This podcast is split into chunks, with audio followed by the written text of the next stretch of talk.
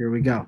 So, welcome to Before They Called Me Coach, where we're going to be diving into 10 different Springfield College coaches' lives before coaching. I'm your host, Sean Doyle, and today we're joined by women's volleyball coach, Coach Maura Long. Coach, welcome to the show. I'm really excited to be here. I uh, love your topic and uh, makes you really reflect back, I think. Thank you. So, you are head women's volleyball coach here on campus. You're also an associate professor of physical education, right? Correct. And you just finished your 11th season at Springfield College, right? I did. I don't know where the time goes, but 11 seasons here, yes. So if you could like tick back in your mind a little bit, um, like where did you grow up? Uh, what was your life like back then? And um, yeah, where like where'd you grow up? What's your life like back then? Yeah, uh, I grew up outside of Boston, a little town called Billerica, Mass. Um, I have five brothers, so I think that probably contributed to my competitive streak. Um, I grew up actually my whole life playing soccer. You know, that's the first sport most kids get into, and I loved it. And uh, kind of got to middle school, and someone said, You should try volleyball. And I was like, Yeah, okay, sounds good. Um, and then, kind of when I got to high school, I had to decide what I was going to play volleyball uh, or soccer. And all of my friends played soccer. And to my surprise, and definitely that of my parents, we uh, I chose volleyball, not knowing anyone, uh, and then played volleyball, basketball, and tennis while in high school. Okay. So those were all the sports you played volleyball, tennis, soccer? Uh, and basketball. Yeah. Basketball. Okay. Yeah. Um, did you ever have dreams of playing uh, sports in college or anything? Um, I think, you know, I grew up a long time ago. I'm definitely old. Um, you know, I think when I kind of got, I played club volleyball, which was definitely not as big as as it is currently. Um, I think I started to kind of maybe get some interest from coaches, and I was like, oh, I didn't. I, I think you don't know what you don't know. None of my brothers, you know, competed in college. Um, I have three older and two younger, so um, all of a sudden I was like, oh, all right, this is a possibility. So I um, eventually found my way to uh, Marist College, which is in Poughkeepsie, New York, and um, kind of was like, oh, all right, you know, talked to the coach and uh, was invited to come to that. Uh, you know, come to preseason, which was nothing I really knew anything about. So I don't think I had aspirations until probably my senior year where I was like, oh, all right, this could be a thing. And I love volleyball, so why not? So I saw that you were a political science major originally in co- college. What was what did you want to do with that degree originally? Um, I don't think I knew. Uh, I, I definitely, I think, like a lot of um, you know, college freshmen, I felt like I needed to have a, a bit, you can ask my team, I'm big into having a plan. I've always needed a plan. So I got to Marist and originally thought I wanted education and had a summer camp, you know, right before I went to school. And I was like, mm, I don't want to do this right now. So um, I just got to Marist and I had this uh, political science class, or it was actually an American government class, and I loved it. Um, you know, the Constitution, I just thought it was great. So I immediately picked political science, which uh, in hindsight was not i mean i don't even know if the four years that i was in the major i really loved it i just felt like i i had to have something um, and i think then you know in that age you're like i got to stick with it I, this is i said this is what i'm going to do and this is what i'm going to do and uh, yeah i didn't love it and got to an internship in the second semester of my senior year and remember i did it in the city and i remember think calling my mother and saying i hate this this this is not what i want to do and she was like oh i don't care you're just going to graduate and you'll figure it out So, what was that like after you graduated with the political science degree? Where did you go from there? Yeah, um, again, I needed a plan. So, uh, the friend that I did an internship with in New York City, uh, she was moving to Washington, D.C. And if you're a political science major, what do you do? You move to Washington, D.C. Mm-hmm. Um, so, I, uh, I moved to Washington, D.C. and was looking for jobs and whether it was going to be on the Hill or um, with lobbyists or what have you. Um, and I was there probably about six weeks.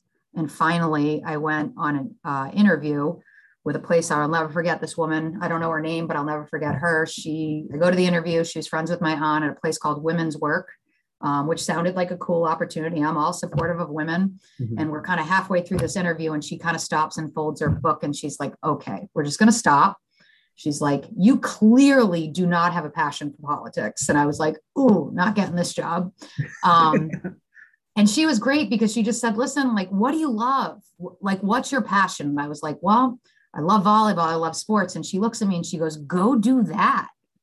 And literally this woman changed my life. I got up from the interview. I, you know, shook her hand, thanked her, you know, profusely, and then walked to the library and research schools. And um, I had a dear, dear friend that was here for sport management, uh, but I didn't really know Springfield. And um, there were, you know, only a handful of schools. It was probably Michigan, uh, UMass, and Springfield were had kind of sport theory classes or what have you. And that's I applied, and here here I was.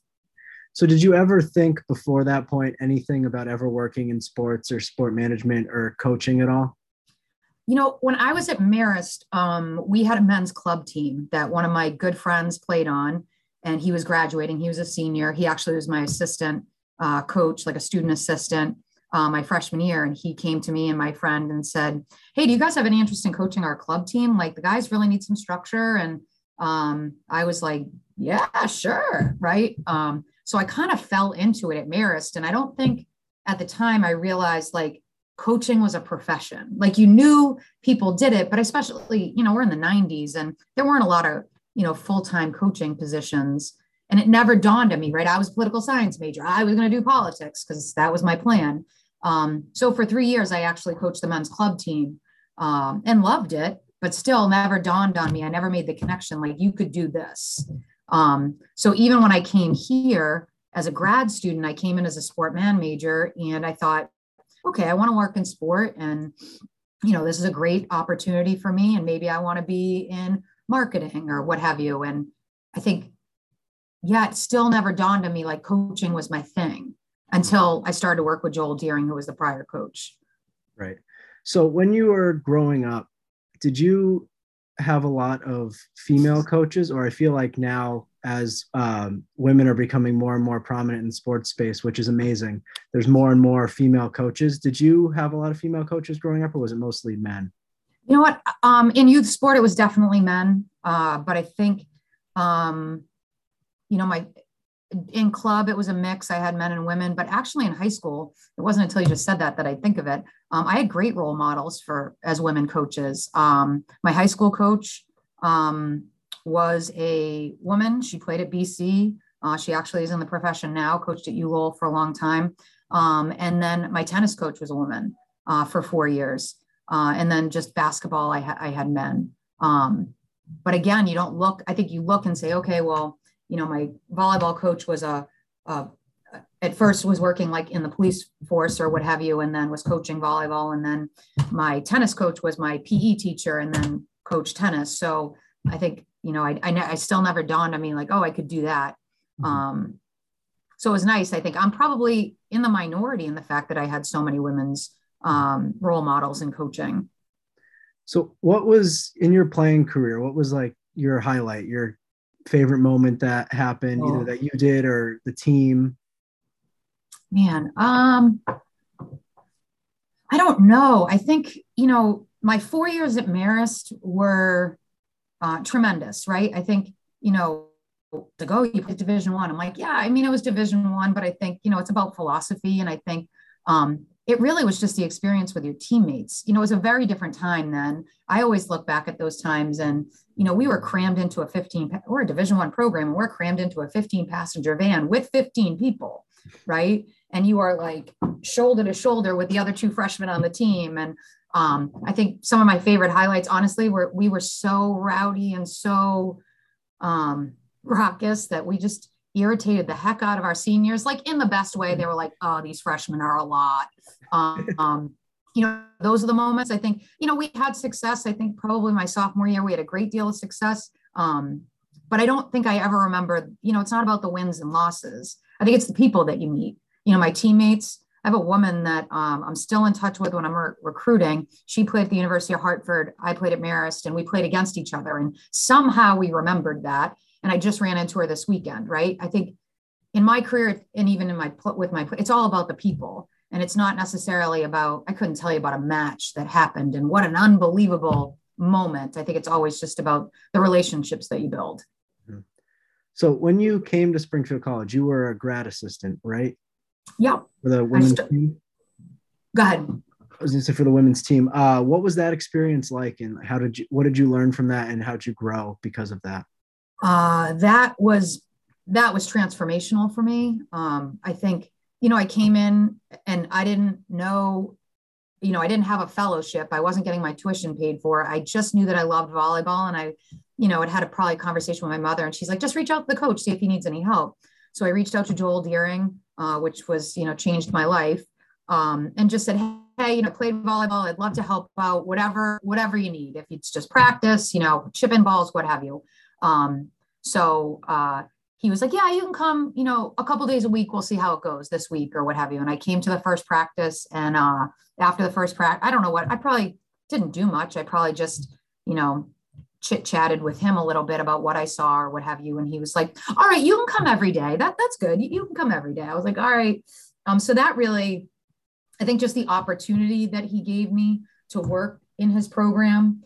Um, I saw just the ins and outs. I saw the relationships that he built. Um, I saw the difference between like kind of the things we did at Marist and the things that you know he was doing here. Um, I think in that first year, I just learned a lot in terms of like what went into coaching and um, the expectations that he had for his program and the standards he had for his program.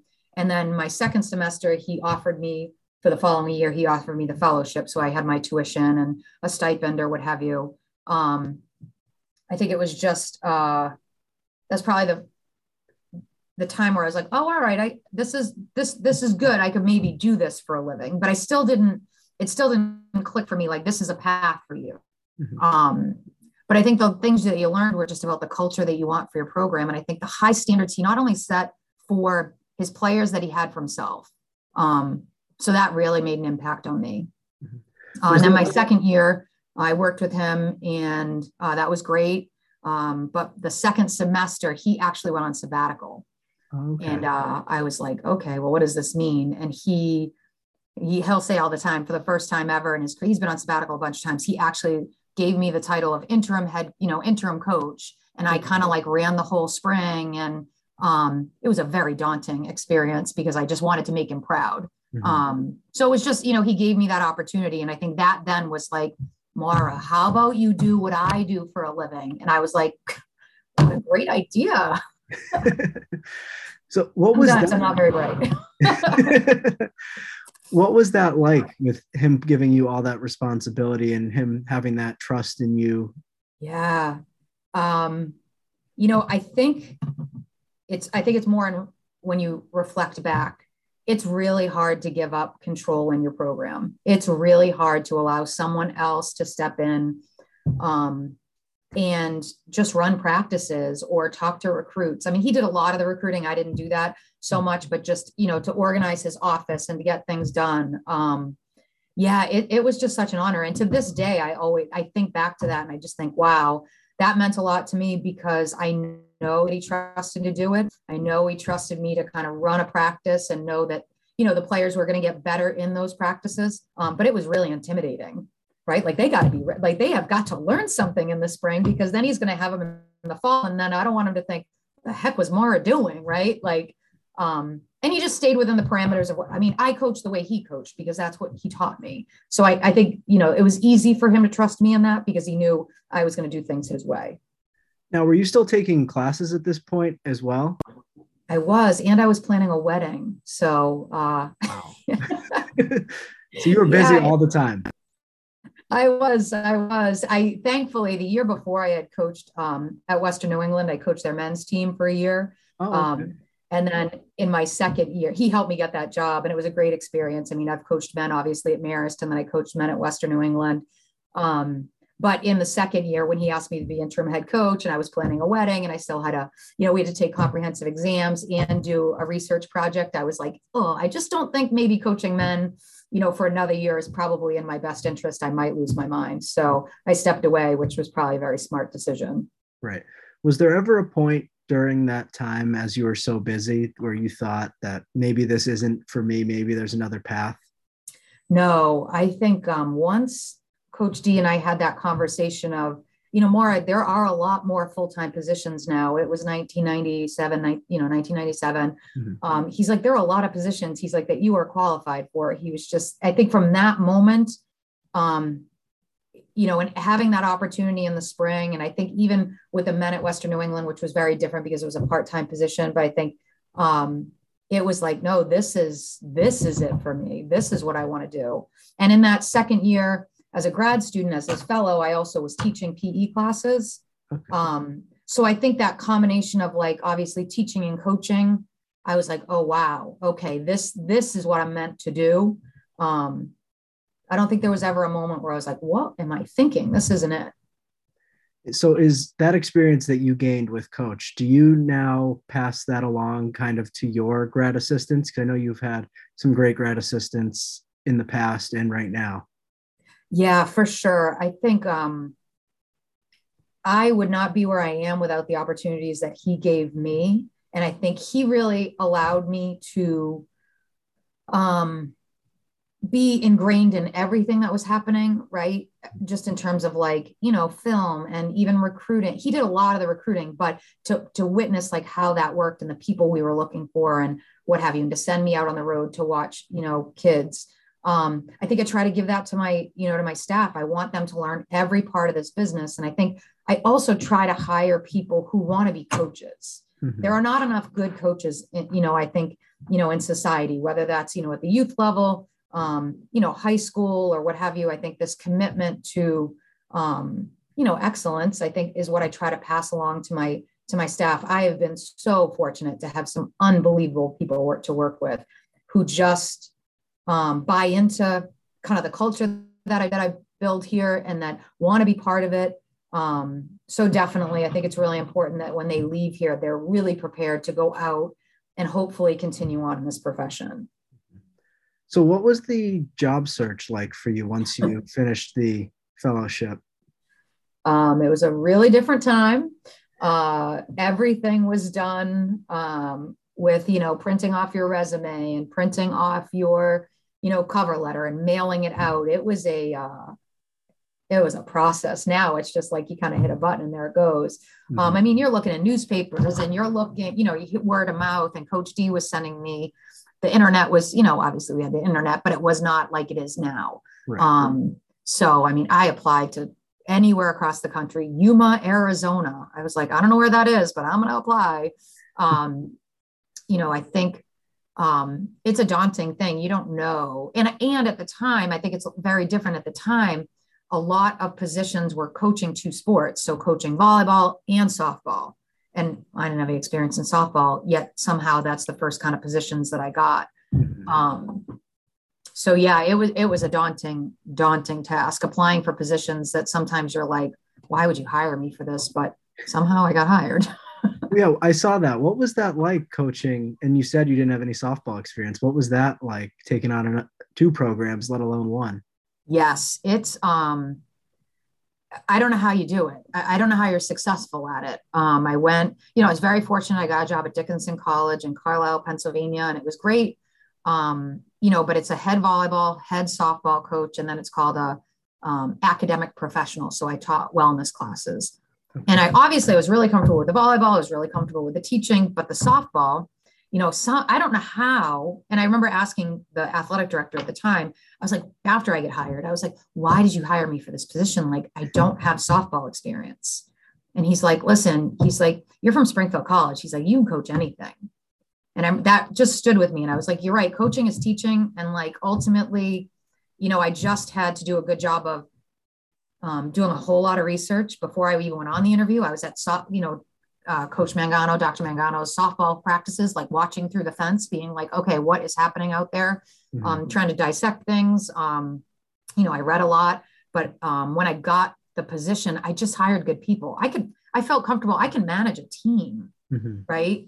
But I mean, what we're going to do offensively, I didn't have a clue. I was like, when are we bunting? What, right? Like, so I hired somebody to do that, and he was great. Um, and then I managed the team, and I I could do defense and what have you um, and even got to a point where like pitching, I was great. It just, you know, um, you just have to put good people around you.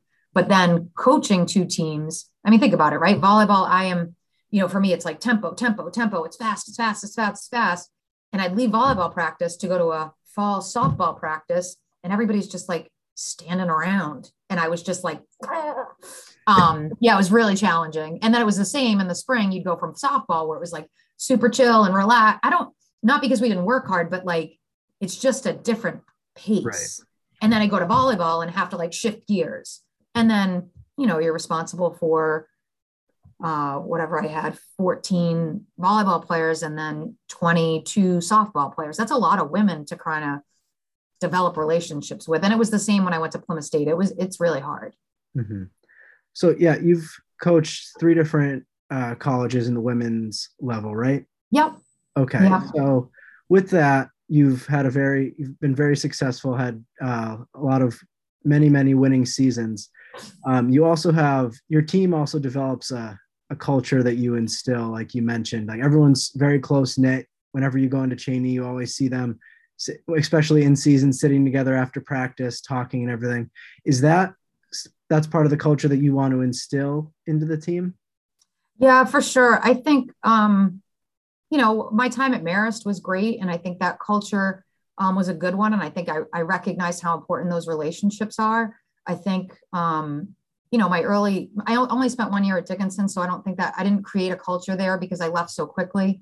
Um, you know, I think at Plymouth State, it became, you know, culture's always been important to me. And I don't even think I realized it when I did my um, research project in grad school for sport management. It was on the culture of minor league baseball teams and the success and the right i didn't even realize culture was so important to me but i've always been like really impressed with like business cultures or what have you so i think when i got to plymouth state it was it, it was very similar to what i have here it was about connections it was about our team you know trusting one another and spending time together and you know on the court and off the court was really important for me um, and then developing relationships with me. I always say to my players, like, if you want a relationship with me, you got to come see me. I'm not going to come hang out in the dorm, right? Like, I'll go hang out with you at the union. You want to get coffee, but you know, my players are in my office a lot because they recognize in order to be successful, we have to understand each other.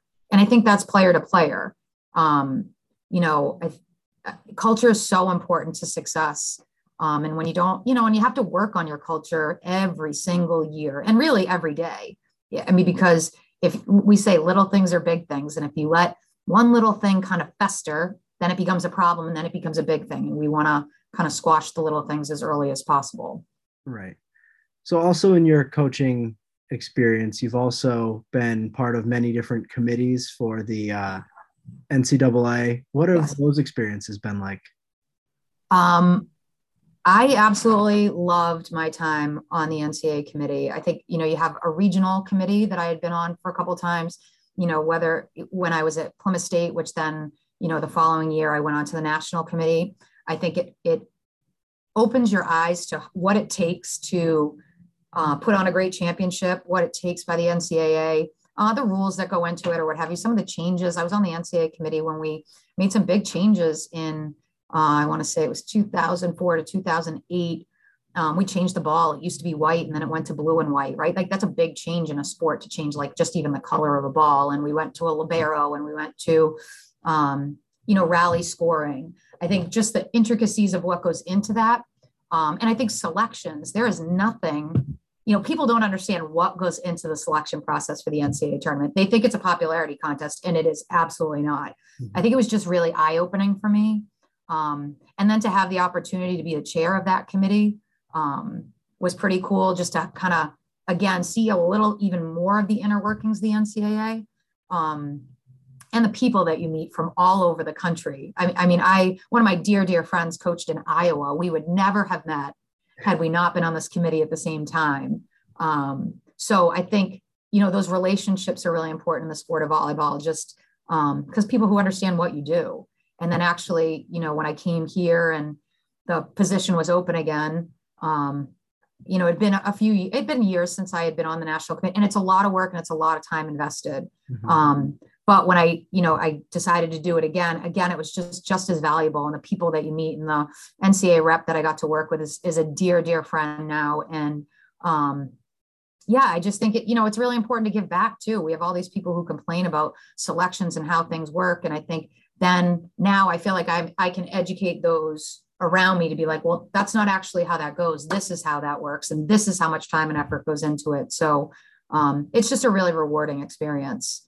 Right. Everybody's like, you can do it again. I was like, oh, I've had two terms. It's a lot of work and it's four years. And um, I was like, give me a couple of years off. Maybe I'll come back to it. Other people should get a shot. Just a couple more questions here. Yeah. Um, if you could go back in your mind, do you think there would be, and think about your career, do you think there'd be anything that you would change or do differently, or are you happy with the way that it progressed and where you got to now? Um, what I would do differently. I don't know. I'm a firm believer that, you know, every experience you can learn and grow from. Mm-hmm. So I've had some really challenging times in coaching, whether it's, you know, with players because they're dealing with things in their lives and trying to support them. Um, you know, I think, or I'm dealing with things in my life um, and trying to navigate that. I just think every everything is given you, you know, an experience, and then it gives you the opportunity to grow and to make better decisions. So I don't always make the best decisions, and I don't always get it right. I mean, I try to do what's best for the program first and foremost, always. Mm-hmm. Um, but sometimes you make mistakes, and sometimes you look back and say, "Oh, that that wasn't a good decision, Mara. What were you thinking?" Um, you know, so I think you just learn from every experience, and I, I preach that to my players. So I don't think I'd change anything. You know, I think this is where I wanted to be. This was the end goal, mm-hmm. right? So, you know, I go to Dickinson and I go to Plymouth State and you know, Coach Dearing and I stayed very close, and he was always supportive of my career, and he was always pushing me outside my comfort zone and nominating me for committees and presidents of organizations. And I was like, I remember I was pregnant at the time, and all of a sudden I'm like the president of our coaches association. I was like, "What are you doing to me? Like, I don't like, I, I don't have time for this." He's like, "It's great. It's going to be such a great thing for you. Leadership, leadership."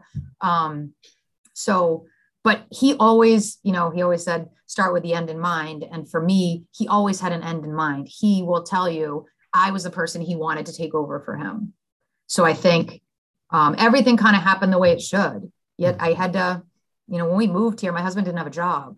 We were working at the same institution and i just had to say i'm just going to have faith that it's all going to work out and it has all worked out the way it should. And you know every experience has gotten me to here which is where i want to be and i don't ever want to go anywhere else so, just final question here. What if you could think what's the proudest moment in your career? Like the one highlight that when you're when it's all said and done and you retire from coaching you're going to think that this that's the moment? Oh wow. Um i always feel like when i get this question or questions like this people are a little disappointed in my response because i think you know everybody thinks you're going to go to a match or you go to a game or you go it's just never that. Mm-hmm my favorite moment is it's it's never a moment. It's it, it's you know one of my favorite days of the year is the alumni match. When the alumni come back and you know you see the growth and development in them. And i think it's the moment you see the growth and development. Sometimes it's with a player and they come in your office and it's been a couple years or you know and you know that they've struggled with some things but something clicks and all of a sudden they change and this maturity level happens. And it's about the life that they are creating for themselves, those are the proud moments. The moments where they can stand up for themselves as women, those are the proud moments where, you know, maybe they wouldn't have done that earlier on in their life, but they've been in our program and they know how important it is to have a voice. And I hear them speak that voice. That's the proud moment. Um, you know, again, on the court, we've done a lot of great things. I've had these unbelievable teams, but that's not what it's about. It, it is about their growth and development as students and as athletes, as leaders and as women. And I just take that very seriously. Like that is my goal is that they leave here stronger women um, who have a voice. And I think that's the moment. And each one of them has that moment. And you're, you know, you kind of like step back and you're like, yes, that was it. Okay, we can see it. It's really cool. Great. Well, thank you so much, Coach. I really appreciate you taking the time out of your busy schedule to meet with me. Sean, I really appreciate it. It was really great to kind of go down memory lane. And, um, you know, I always say I love, love, love what I do. Um, you know, I really do. It, it's just tremendous. So it's really nice to kind of reflect on how we got here. So thank you so much for the opportunity. Right. That was before they call me coach. Coach again. Thank you again. Thank you. Take care.